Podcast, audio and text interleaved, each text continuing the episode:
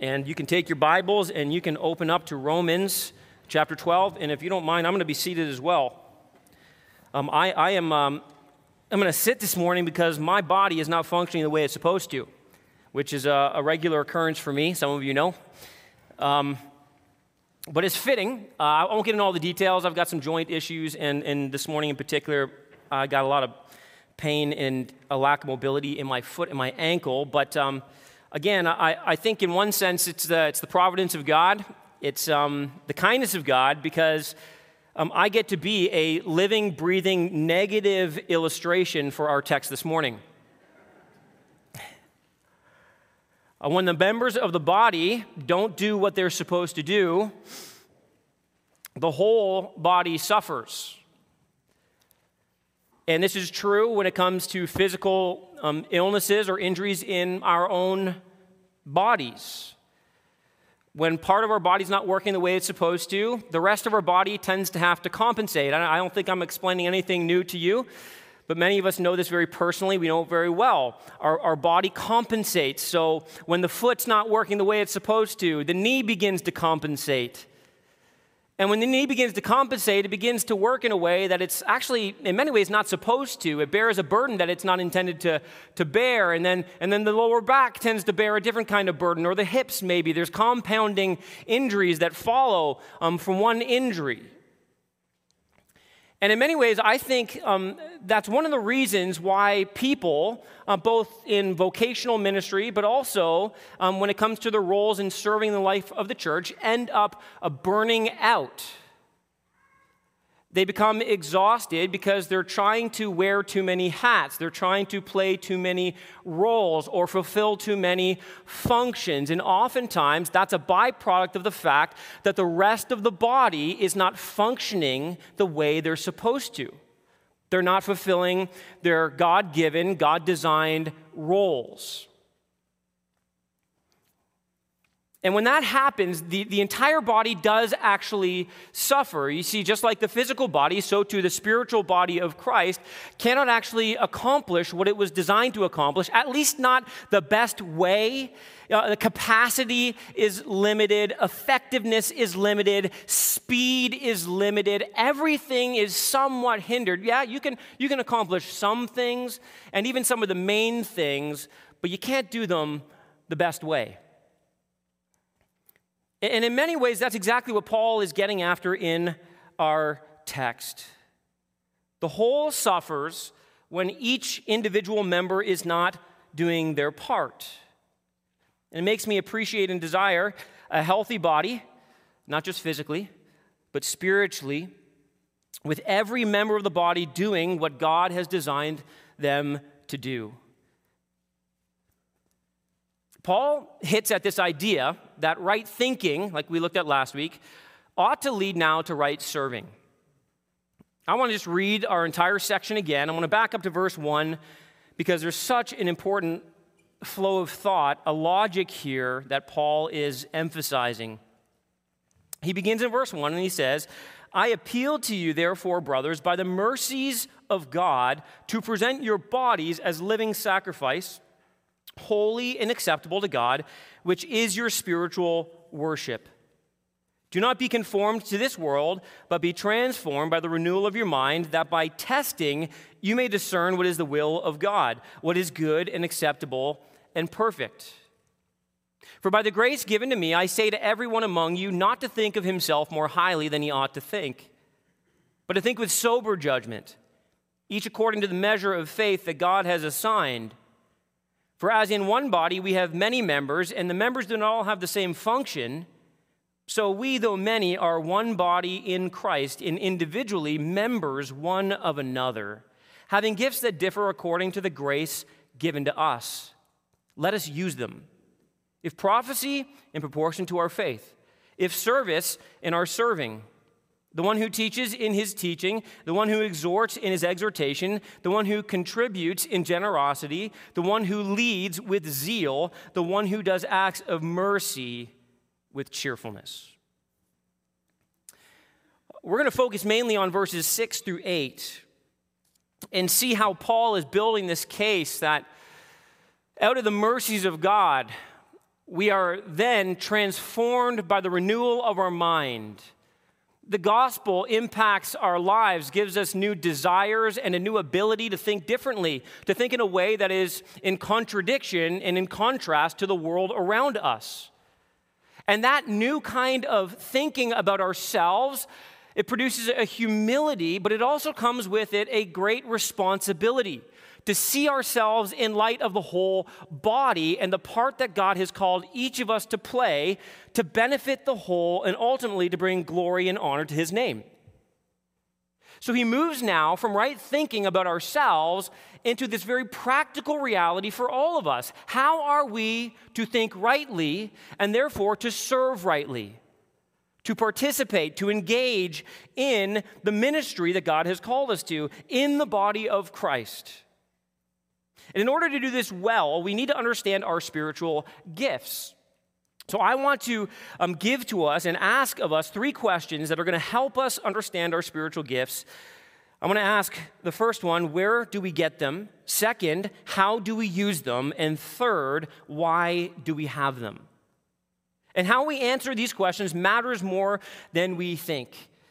So let's ask the first question where do we get them? I want you to notice verse 6 having gifts that differ according to the grace given to us, he says, let us use them. And otherwise, he wants to put before us this reality that every gift we have is ultimately grace. It's according to the grace of God. Being gifted, when we think about being gifted, we need to see this. It implies that it comes from another source, a source outside of us. But this is actually not the way we often think of giftedness on a human level. Oftentimes, when we think of gifted people, when we look at people's talents and abilities, we don't look at something outside of them. We actually tend to focus on something inside of them. Where did you get this gift, this talent, this ability? And we're inclined to say, I got it from me. It's just inherent in me, it's from me. Look how good I am. But the Bible tells us that every gift we have finds its source outside of us. That doesn't matter if you're an unbeliever or a believer. If you have anything good at all in this life, and I and I, I want to suggest to you this morning that you do. You have many good things. In fact, just pause for a second. That breath of air you just breathed, that beat of the heart, the family you sit beside, the roof over your head. All of these acts of what we call common grace, things, listen, that are, are given to all of humanity, yes, to varying degrees. Everything we have is a gift of God, whether it's common or special. And I would say to you today, if you're in Christ today, you have been given the greatest gift of all. You have received the grace of the Lord Jesus Christ. You have been saved from your sins. Jesus Christ has died in your place. Your sins have been paid for in full, nailed to the cross. You have been given a perfect righteousness by which you can now stand not only before God the Father one day in his presence, but you can live and dwell with him for all eternity. Grace. Everything we have is grace. James 1 tells us that every good gift comes from heaven above, from the Father of lights. Every good gift we have comes from God. That means that nothing you have in your life, nothing, I want to say that very clearly, not one thing you have in your life is fundamentally or primarily a byproduct of your own effort and achievement. Everything you have, even the ability to do the things you've done to accomplish what you've accomplished, is grace.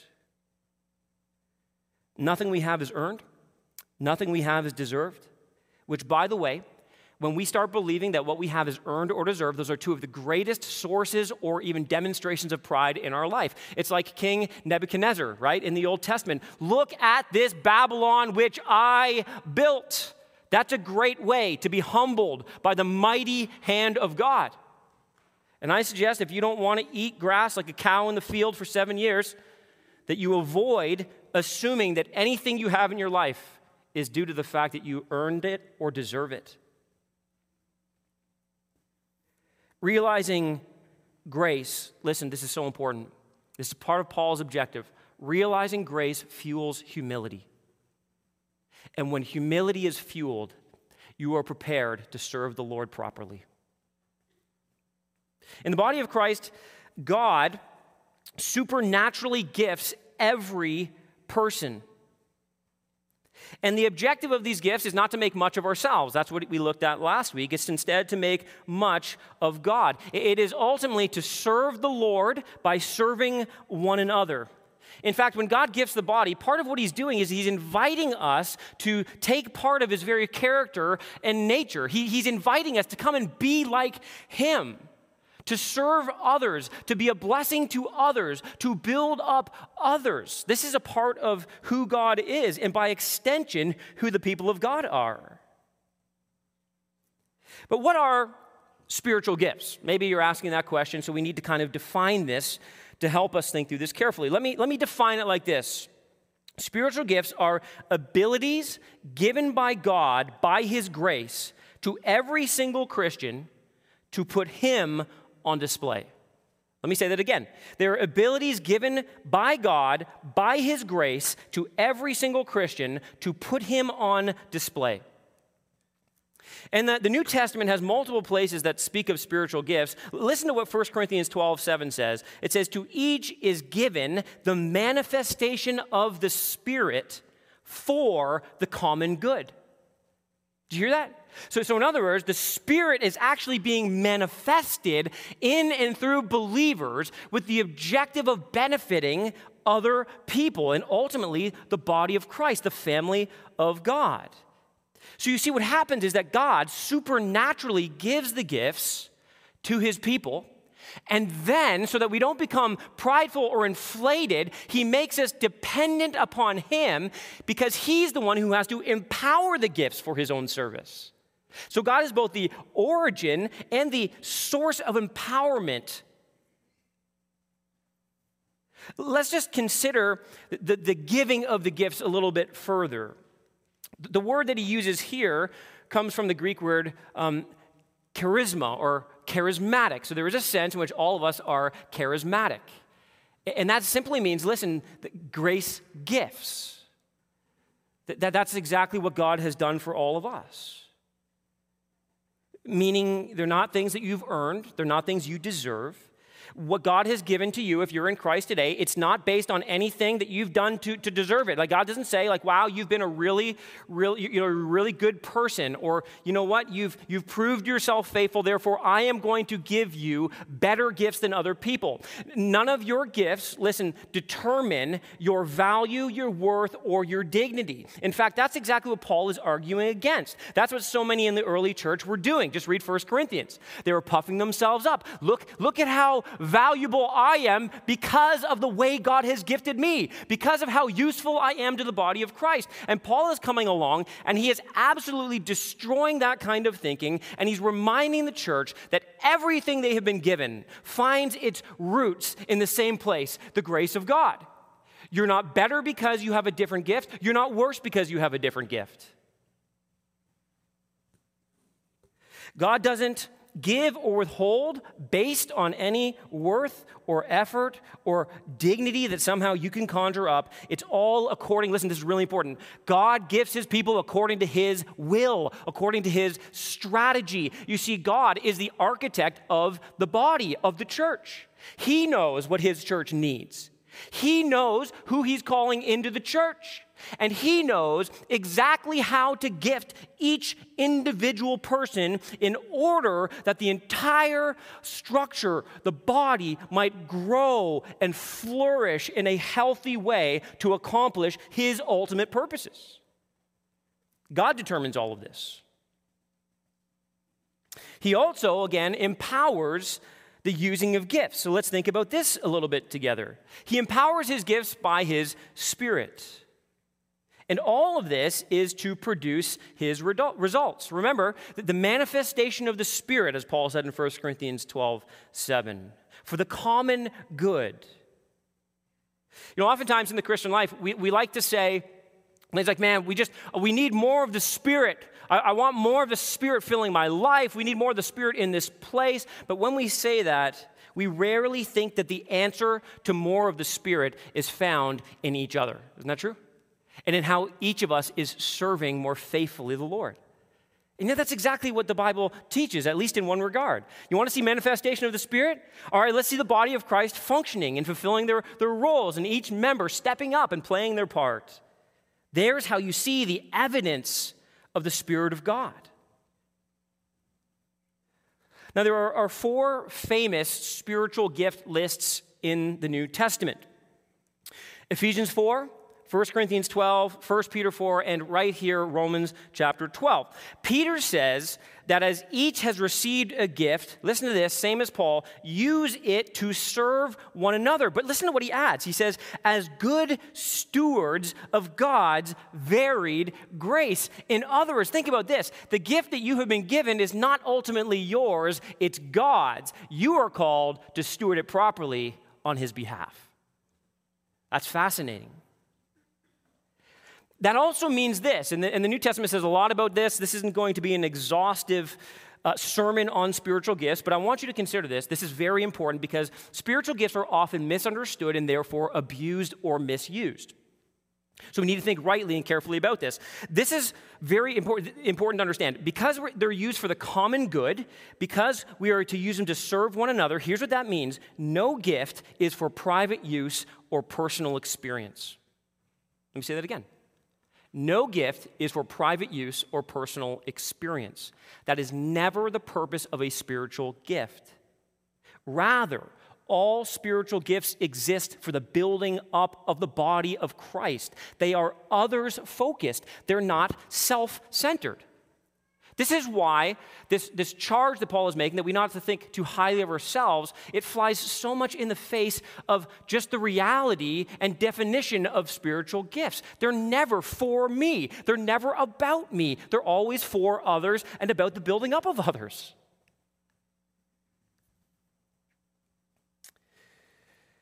It's also important to see this. I found this fascinating as I was studying it this week. I don't think I ever caught this before. I love when that happens, when something just leaps off the page. In each list, you know what we see?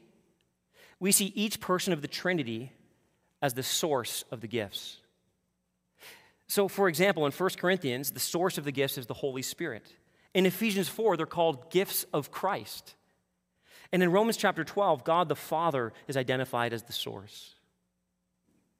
In other words, gifts are a Trinitarian affair, they're a Trinitarian reality.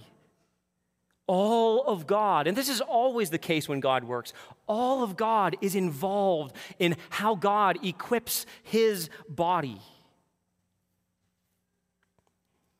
The most detailed list is found in 1 Corinthians 12, specifically verse 11 and following. And Paul goes all the way on into chapter 14 to, to talk about how the gifts are to be used, and it's a really helpful section. But what we see in, in chapter 12, verse 11, is the origin is that they're empowered by one and the same Spirit who apportions to each one individually as he wills, as God wills. So again, see this. He empowers and he distributes as he wills according to his good pleasure. And here's what that means for you. If you're a Christian today, it means that you have been given at least one, likely more than one spiritual gift. You have at least one thing that God has gifted you to do in the body of Christ. And sometimes there's a blend of gifts that God has given you to varying degrees. God has called you to be able to know and understand how He has gifted you. So, a question that's often asked when thinking about spiritual gifts is this okay, well, are we talking about natural gifts and abilities or supernatural gifts and abilities? Yes. Yes. It's important to understand this that spiritual gifts are not given, first of all, listen to unbelievers, okay? That the very title spiritual gifts implies that you have what, church? The Spirit. An unbeliever does not have the Spirit of God dwelling inside of them. You see, they're, they're, they're given a spiritual gift. It's given, it's motivated, and it's empowered by the Spirit of God. Only those who have believed in the death and resurrection of Jesus Christ, who are genuinely saved and therefore have been given new life and the abiding, indwelling presence of the Spirit of God, listen, only those people have spiritual gifts.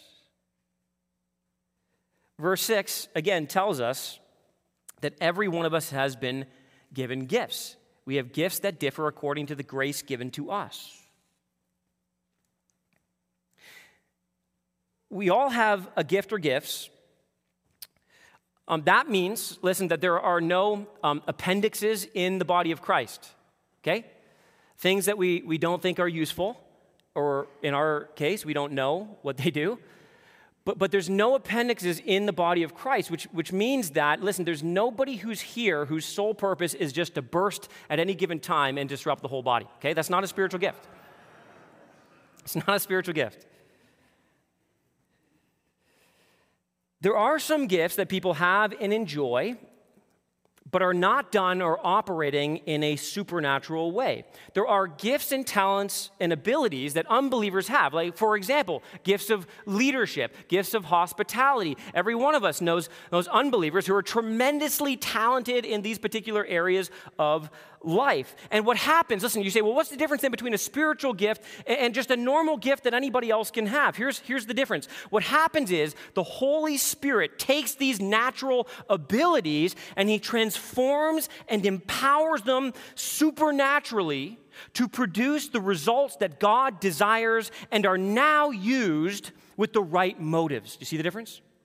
So, gifts that may be uh, awesome and valuable, but are not motivated and empowered by God in His glory, are now taken and transformed and used by God for His purposes. This is what God will often do. You can never produce the desires that God desires apart from the Holy Spirit. But the Holy Spirit also, let me say this, also gives abilities beyond our natural abilities. There are some gifts that you simply do not have a trace of, even in the unbelieving, and especially in an unbelieving world, that are supernaturally empowered by God, that are given to you the moment you receive the Spirit of God. It is something new and foreign to you. I think that is very abnormal, and it is not the, the, the, the usual way God works, but yes, it does happen. Everyone who is saved is gifted. And every gift is meant to be used. That's what you got to see in verse 6 here. Let me put it like this listen, everyone is not called to do everything, but everyone is called to do something. You got that? And there's a fundamental confusion here. I've heard it put like this there's not one person here in the Church of Jesus Christ who is the Holy Spirit's Swiss Army knife, okay? Not one of you has been gifted so perfectly and so magnificently and so diversely that all of a sudden, at any point, when something comes up and something needs to be done, whether it be preaching or serving or hospitality, where all of a sudden you're just like, like, what do you need? Like, I got it. Like, you need tweezers? Here you go.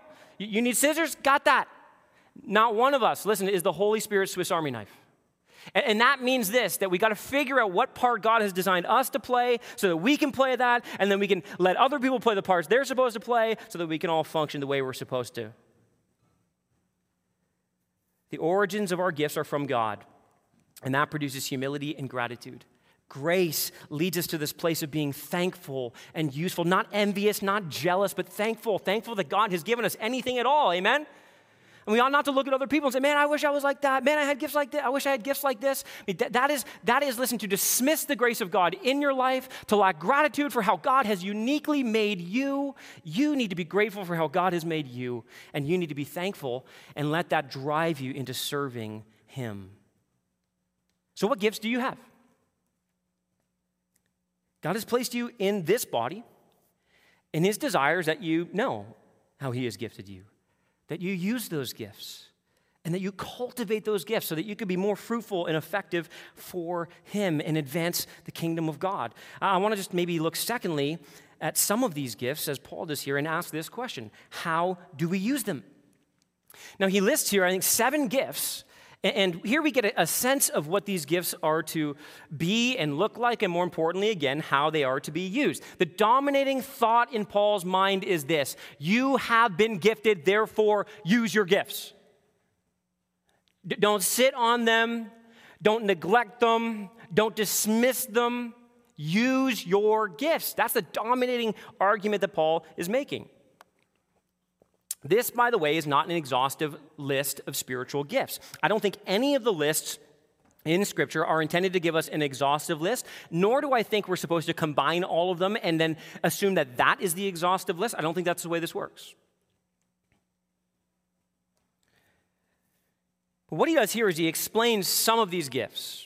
And he speaks to how they are to be used, what their main function is. And again, as we've already looked at, we can see this. The main function is the common good, the building up of the body of Christ. It's helpful to know that the, the context in which we use our spiritual gifts is not two hours a week, but 24 hours a day, okay?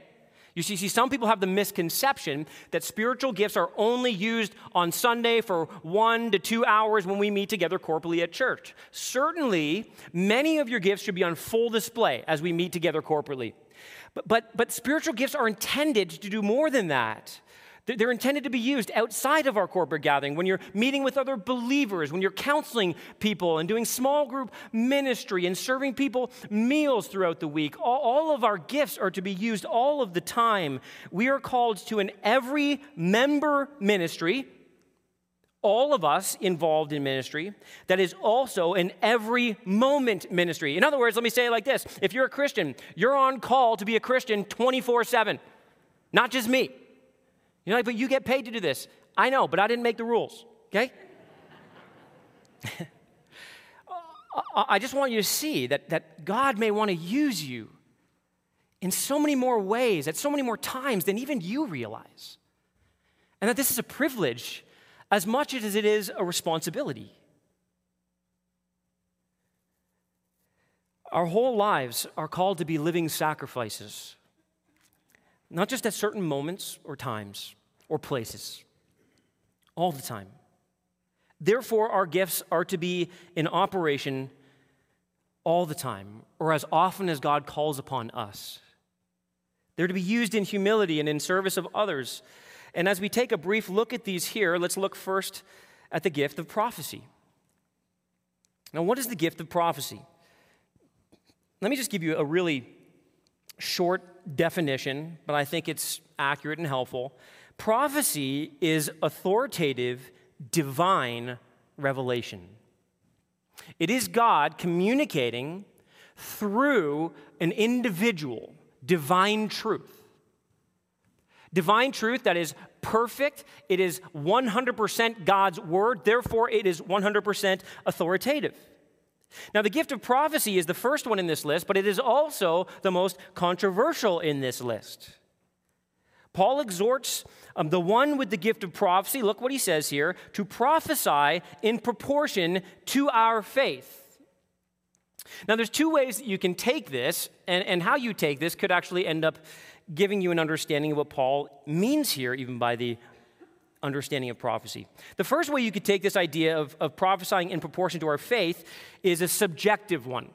Here's what I mean by that in other words, to be faithful to the gift that God has given and to prophesy the revelation of God that God has clearly given. In other words, the, the, idea here is that don't, don't say more than what God has told you to say. In accordance or proportion to your faith is listen, if God says say this, then say this. Don't try to add to it, don't try to take away from it. Say what God tells you to say. But the other way this can be taken is in an objective sense. In fact, it can be translated just as easily, and some argue actually it's, it's more compelling to translate it this way, not in proportion to our faith, but in proportion to the faith. You see the difference? So our faith makes it personal and subjective, what God's saying to me. The faith makes it objective. In other words, we are to use the standard that God has given us. Any word that is communicated through the mouth of a prophet must align with and be held up to the standard of the faith, the word of God. So a prophet cannot contradict God's revelation. It can't conflict in any way with what God has said or what the faith teaches. It's possible that it actually has a bit of a double meaning here. That you shouldn't say anything if it's very clear that God's not telling you to say it. And if God's telling you to say something that conflicts with the standard of the faith, then obviously you ought not to say it. It's not God telling you that. Men and women both prophesied in the New Testament. And they did so for the upbuilding and encouragement of the church. There was a need for prophets in both the Old and the New Testaments. There is both the gift of, of prophecy, but there is a prophetic office that's established in the Old Testament. And it runs throughout the New Testament. And the reason that the prophets were so necessary is because the word of God had not yet been completely revealed. God was using prophets to reveal things, not exhaustively, but things that would become what we could say is inscripturated or canonized. They would be written down and codified in what we now call the Bible. But you have to understand that, that God was progressively revealing this truth. It didn't just all just come at one time, it came over hundreds and even thousands of years. The Bible was being given through prophetic utterances. Thus says the Lord. Sometimes uh, prophets would do one of two things uh, foretell something in a predictive nature. They would predict a, a flood, first, first, think of Noah. They would predict a famine. They would predict, predict something in the future. But more often than not, what we see is the prophets were forthtelling. They were telling people what God said and what God meant and what God wanted from his people. And these two aspects of prophecy are incredibly important. Christians possessed, I want you to think about this, only the Old Testament in the, the first century. For a good chunk of the life of the early church, the only scriptures that believers had was the Old Testament. And the apostles were either in the process of writing the New Testament, but the point is, it was not yet complete. Now, there are some people who believe that prophets still exist today, that the gift of prophecy, the office of a prophet, is, is still in existence today. Um, others believe that the Holy Spirit no longer gives the gift of prophecy. And this is a pretty major debate in the evangelical world. Those who do not believe that God still gives the gift of prophecy um, don't deny that God still works in supernatural ways, that the Spirit of God leads and prompts and guides, but they deny that the gift itself is actually in operation as it was in the first century in particular. I lean towards this latter view. But I want to say that this is a very complex issue, and there are good Christians who disagree on this. Really good, really godly, really faithful people disagree on this issue. And, and it is quite complex. We don't have the time to get into it all today. And, and what I would just say this because it's so complex and because there is disagreement um, in, in evangelical circles, and there has been for so long, this is an issue that should not be of primary importance. It is not a determining factor of whether or not you are saved, whether you truly love God, and good Christians can and do disagree on this. They can even function in the same body and disagree on this. But why do some people believe it's no longer operative? That's a fair question. The answer is that it seems implied from what Paul has written about the church's foundation. If you were to read um, in Ephesians 2, verse 20 in particular, Paul says there that the foundation of the church is it's built on the foundation of the apostles and prophets, he says. In other words, Paul identifies two separate offices that come with gifts, and he actually says that these things are unique in the establishing of the New Testament church. They played a unique role, and that unique role is revelatory. God was revealing the truth of the New Testament. Things that were previously concealed were now being revealed. God was explaining the reality of the church and how the church was supposed to function, things that were not previously known.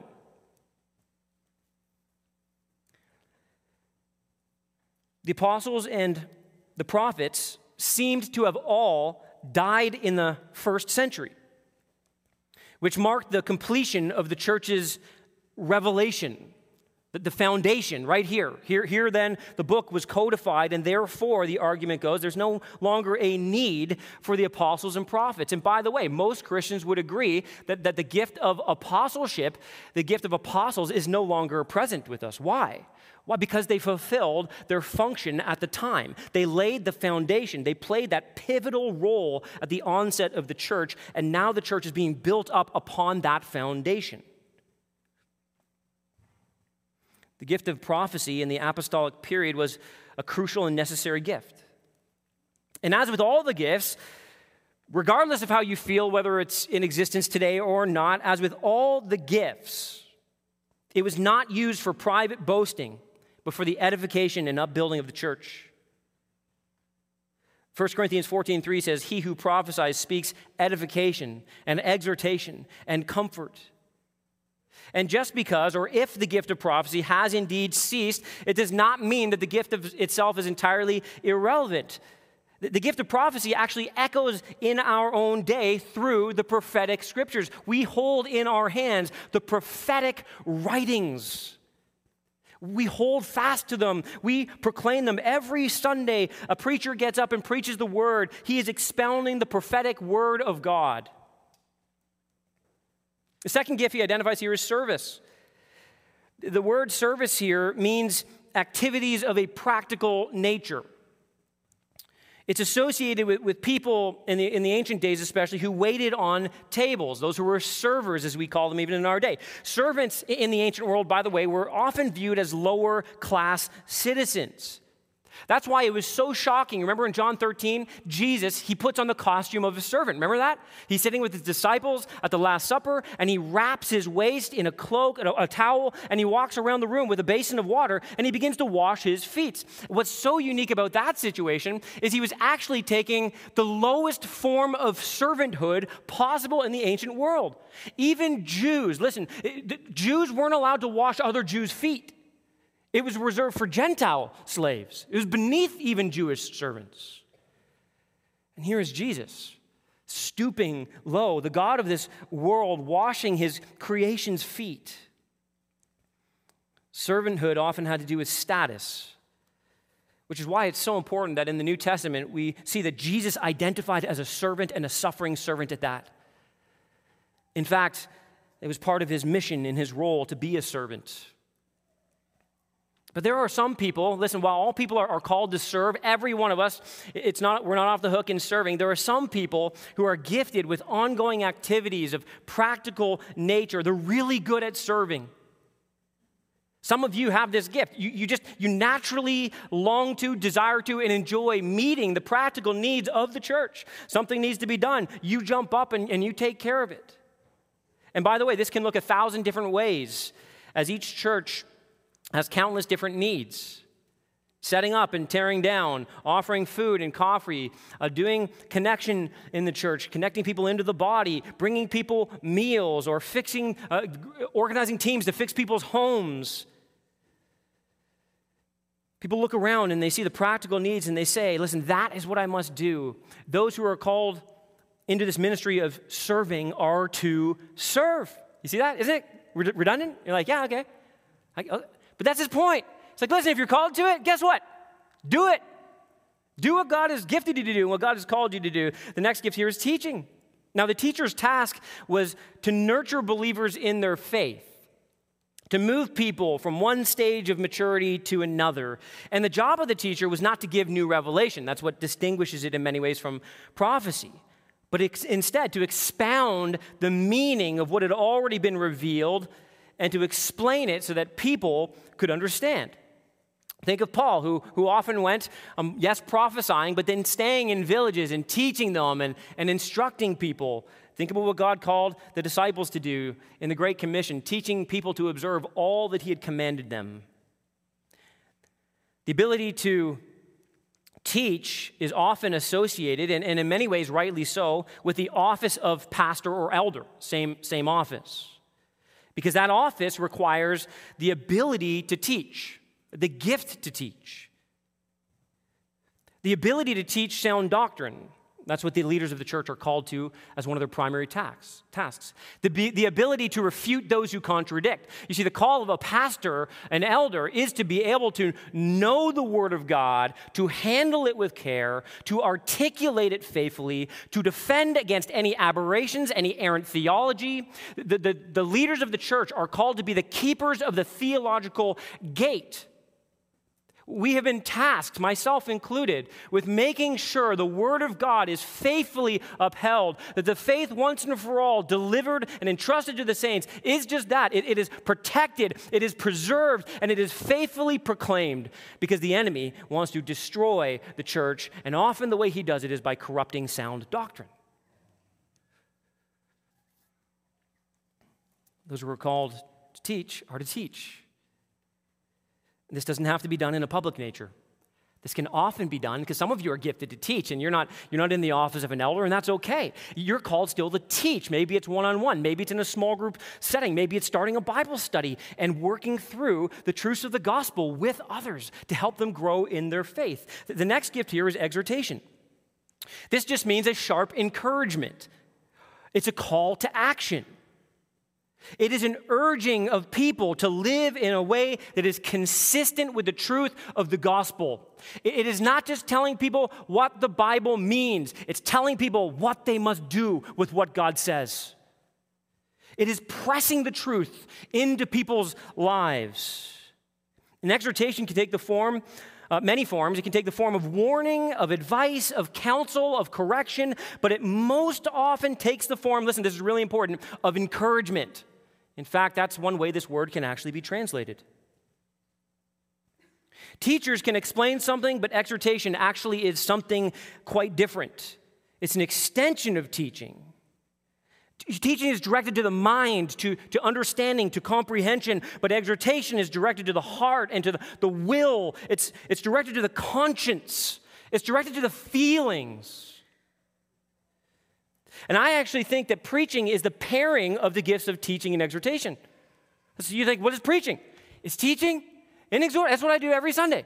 I try to get up here as best I can and I explain what the text means, and then I try to exhort you, encourage you to take the Word of God and actually apply it to your life, to live it out faithfully and display the glory of God.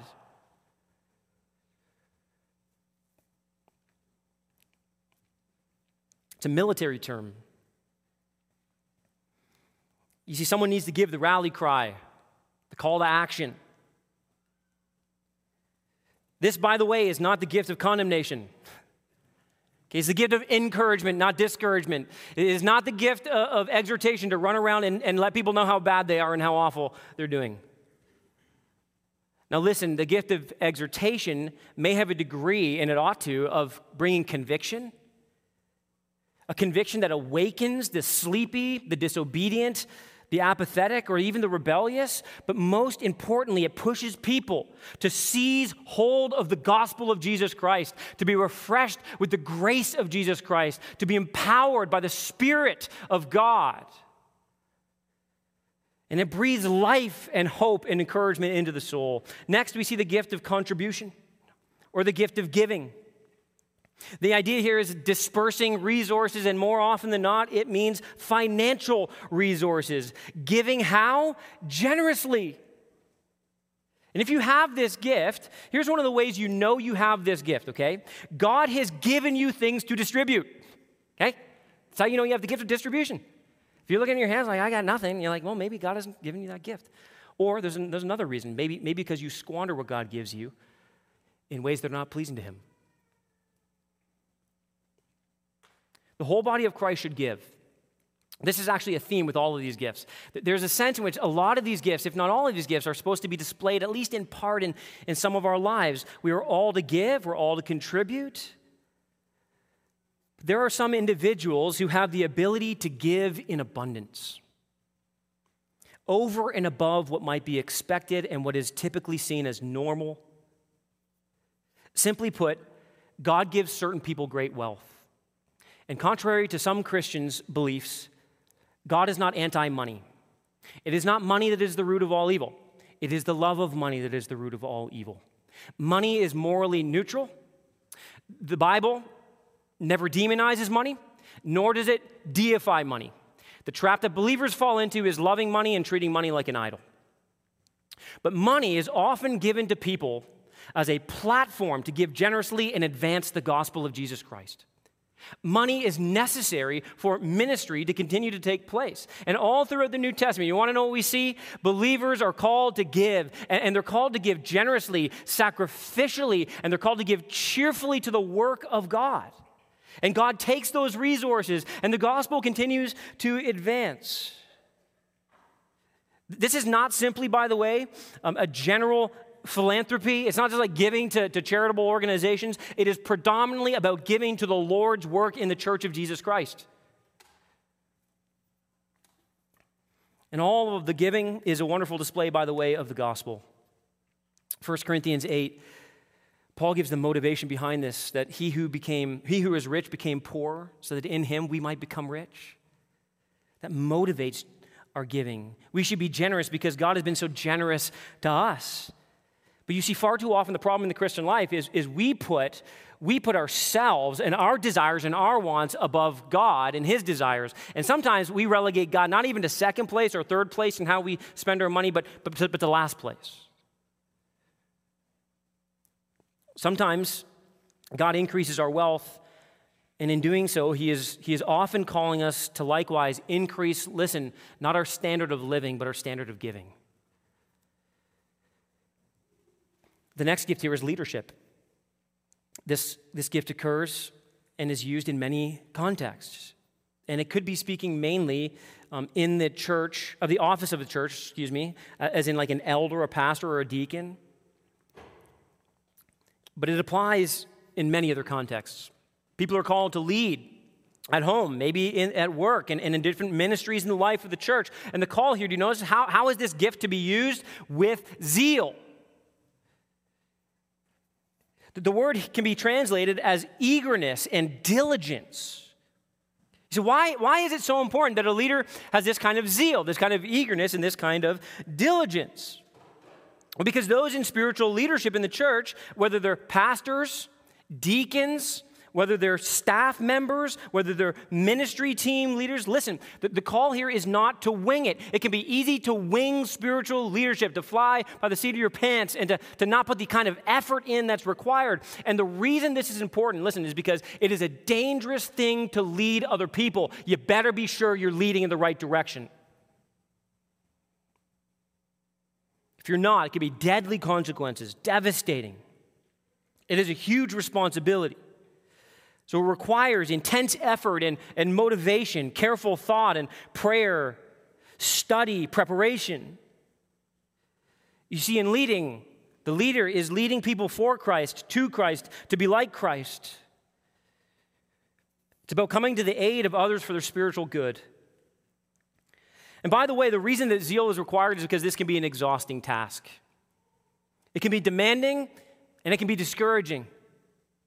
I've been told that in this season, the last two years, we've all, you know, what it's been like and how frustrating this has been. But I've been told that there are more pastors leaving ministry right now than perhaps ever before, at least in the last century. So, why is that? so many pastors are, are, trying to lead and feel so blind and they feel like they, they can't lead people and people aren't following and they're saying things like, I didn't sign up for this. There's so much division. They're experiencing so many attacks. They're seeing so much lack of commitment amongst the people that they thought were with them. And it's so disheartening and discouraging. And listen, that's why I think the scriptures say listen, if you're going to be a leader, you need to lead with zeal. You got to know what God has called you to, and you got to do it well, which means this you got to have thick skin. You got to have patience with all different kinds of people. You have to have gentleness, and there has to be a passionate, diligent perseverance. The last gift here is mercy. We're all to show mercy, and yet there is a specific way that God endows some with the ability to help those in need they have this, this, this longing and this capability of, of showing such immense compassion for, for others, such care. Some of you are so specifically gifted by God to focus upon the weak and the needy, the, the downcast. And you do it, the Bible says, with cheerfulness. That's the calling, to, to do it not, not, why cheerfulness? Because you can begin to quickly, when you're serving people and when you're serving the lowly, you can begin to become resentful frustrated with people. And instead, he says, No, no, no. You need to do it with cheerfulness. You say, why, why cheerfulness? Well, I think because perhaps, it's hard to say this, but, but maybe like none of these other gifts, the gift of mercy flows out of the gospel like no other. Isn't it interesting that, that we end this little section on mercy, but we began it with mercy? Do you ever think about that? I, I think this is what the Bible calls an inclusio. It's an intentional, intentional bookend by the Spirit of God and by Paul. In others, as we come to the end, you know what he says? He says, I began by appealing to you by the mercies of God. You're supposed to live out of the mercies of God, out of all that He's done for you. And He ends this by calling those, listen, who have been gifted to show mercy, to, to do so with cheerfulness. Why? Because God has so cheerfully shown mercy to you. We respond in like manner. Lastly and quickly, why do we have them? Why, why do we have these gifts? What are they ultimately for? And again, I, said this at the beginning, but the way you answer this question is of the utmost importance. Biblically speaking, it is to manifest the character of God, it is to build up the body of Christ, and it is to display Jesus to the world. We look to Jesus, coming out of the mercies of God, to be like Jesus and display Jesus. This is our ultimate and fundamental purpose. Paul is looking to rid the church of pride. He's looking to establish unity. He's calling us to celebrate diversity. And he's calling us to enjoy the mutuality of using our gifts in, in a way that is honoring to him and displays his beauty and his majesty in the gospel. None of your gifts, like I said before, are about your identity, your value, or your worth. It's about the body of Christ being strengthened. So, so let me ask you, as you think about this this morning, this afternoon, are you using your gifts? You should be seeking to answer this question right now in your heart, in your mind. What is my gift, and am I using the gifts for the building up of the body of Christ? And then from that, if you know your gifts, maybe this question pertains to you. What am I doing to hone these gifts, to sharpen these gifts so that I can be more effective and bear more fruit for the gospel? This is Paul's great application here. You are gifted by God's grace. Now, know your gift and use your gift.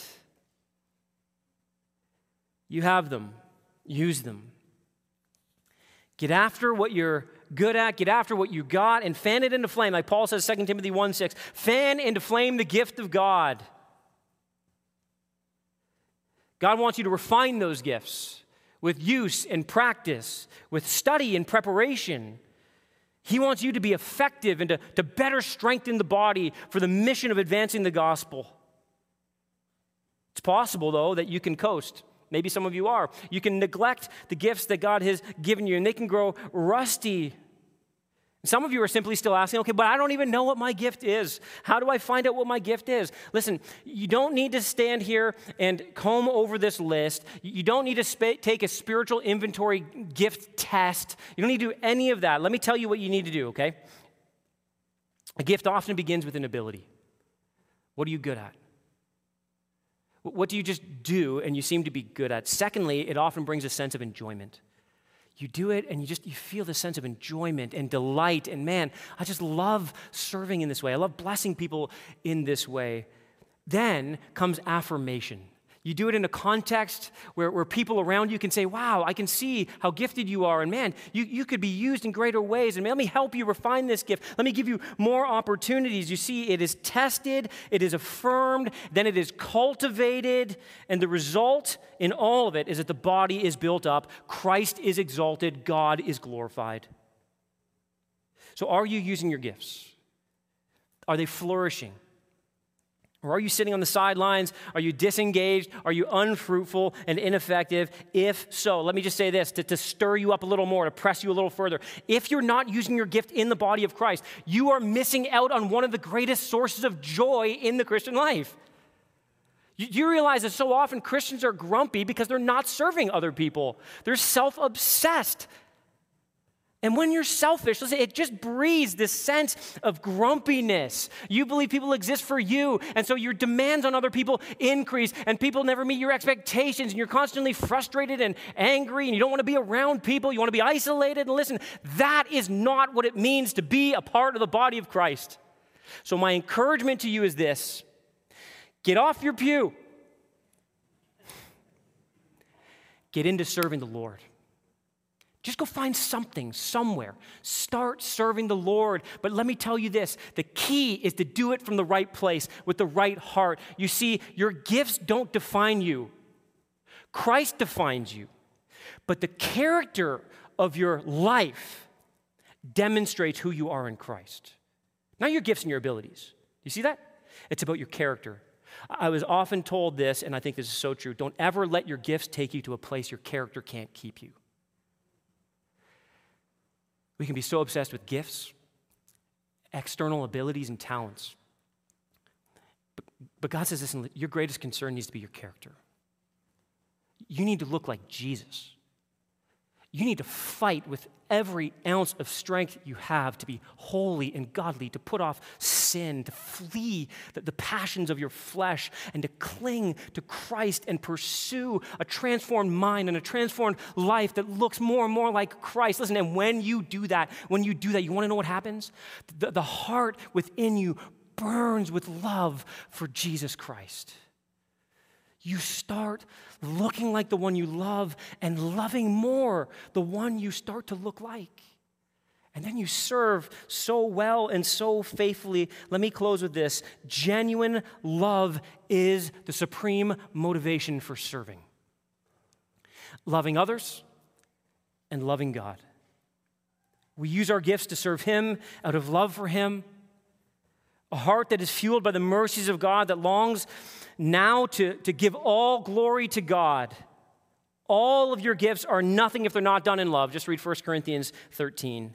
If I have not love, I'm a clanging gong or a cymbal. It doesn't matter how gifted you are. If you don't love God and love others, it is pointless. It is worthless. You have nothing if you have not love. God gives gifts to every believer in order to advance his kingdom and display his glory. And on the last day, God will ask listen, not what we know about the gifts, but what we did with the gifts He gave us. So, as Peter says, let us use our gifts in order that in everything God may be glorified through Jesus Christ. And I love how he punctuates this idea of using our gifts. To him belong glory and dominion forever and ever. And all God's people said, Amen.